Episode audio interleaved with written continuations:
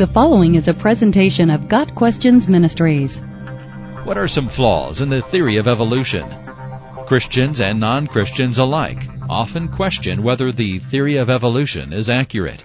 Those who express doubts about the theory are often labeled unscientific or backwards by some in the pro-evolution camp. At times, the popular perception of evolution seems to be that it has been proven beyond all doubt, and there are no scientific obstacles left for it. In reality, there are quite a few scientific flaws in the theory that provide reasons to be skeptical. Granted, none of these questions necessarily disproves evolution, but they do show how the theory is less than settled. There are many ways in which evolution can be criticized scientifically, but most of those criticisms are highly specific.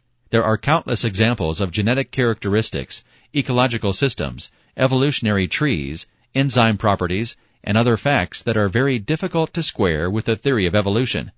Detailed descriptions of these can be highly technical and are beyond the scope of a summary such as this. Generally speaking, it's accurate to say that science has yet to provide consistent answers to how evolution operates at the molecular, genetic, or even ecological levels in a consistent and supportable way.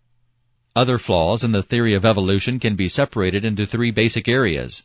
First, there is the contradiction between punctuated equilibrium and gradualism. Second is the problem of projecting microevolution into macroevolution. Third is the unfortunate way in which the theory has been unscientifically abused for philosophical reasons. First, there is the contradiction between punctuated equilibrium and gradualism. There are two basic possibilities for how naturalistic evolution can occur.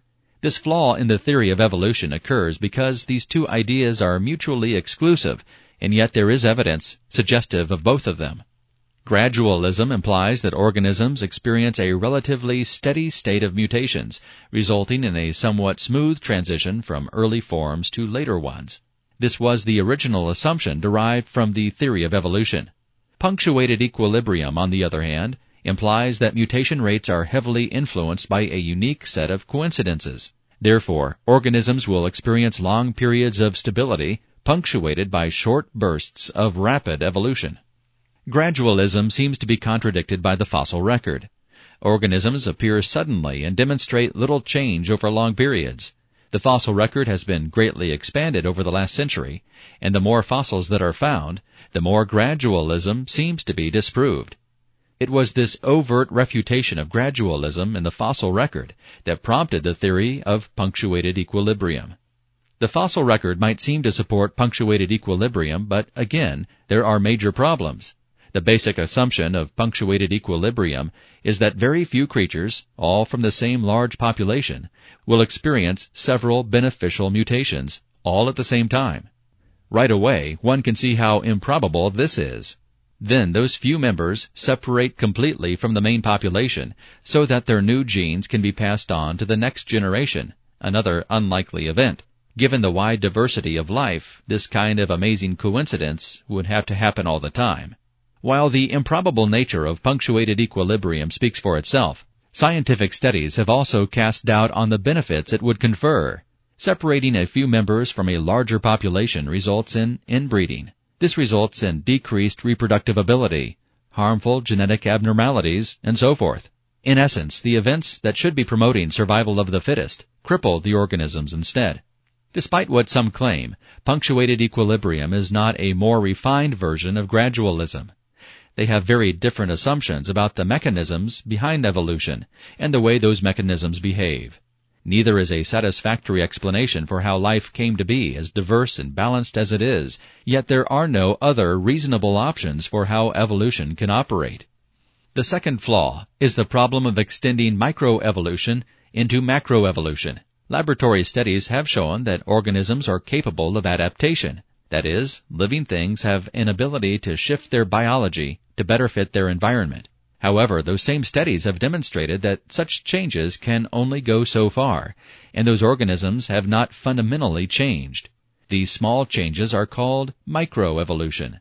Microevolution can result in some drastic changes, such as those found in dogs. All dogs are the same species, and one can see how much variation there is. But even the most aggressive breeding has never turned a dog into something else.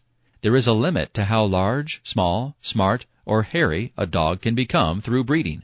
Experimentally, there is no reason to suggest that a species can change beyond its own genetic limits and become something else. Long-term evolution, though, requires macroevolution, which refers to those large-scale changes. Microevolution turns a wolf into a chihuahua or a Great Dane. Macroevolution would turn a fish into a cow or a duck. There is a massive difference in scale and effect between microevolution and macroevolution. This flaw in the theory of evolution is that experimentation does not support the ability of many small changes to transform one species into another. Finally, there is the flawed application of evolution. This is not a flaw in the scientific theory, of course, but an error in the way the theory has been abused for non-scientific purposes. There are still many, many fundamental questions about the development of life that evolution has not answered. And yet, there are those who try to transform the theory from a biological explanation into a metaphysical one. Every time a person claims that the theory of evolution disproves religion, spirituality, or God, they are taking the theory outside of its own limits. Fairly or not, the theory of evolution has been hijacked as an anti-religious mascot by those with an axe to grind against God. Overall, there are many solidly scientific reasons to question the theory of evolution. These flaws may be resolved by science, or they may eventually kill the theory altogether. We don't know which one will happen, but we do know this. The theory of evolution is far from settled, and rational people can question it scientifically. Got Questions Ministry seeks to glorify the Lord Jesus Christ by providing biblical answers to today's questions. Online at GotQuestions.org.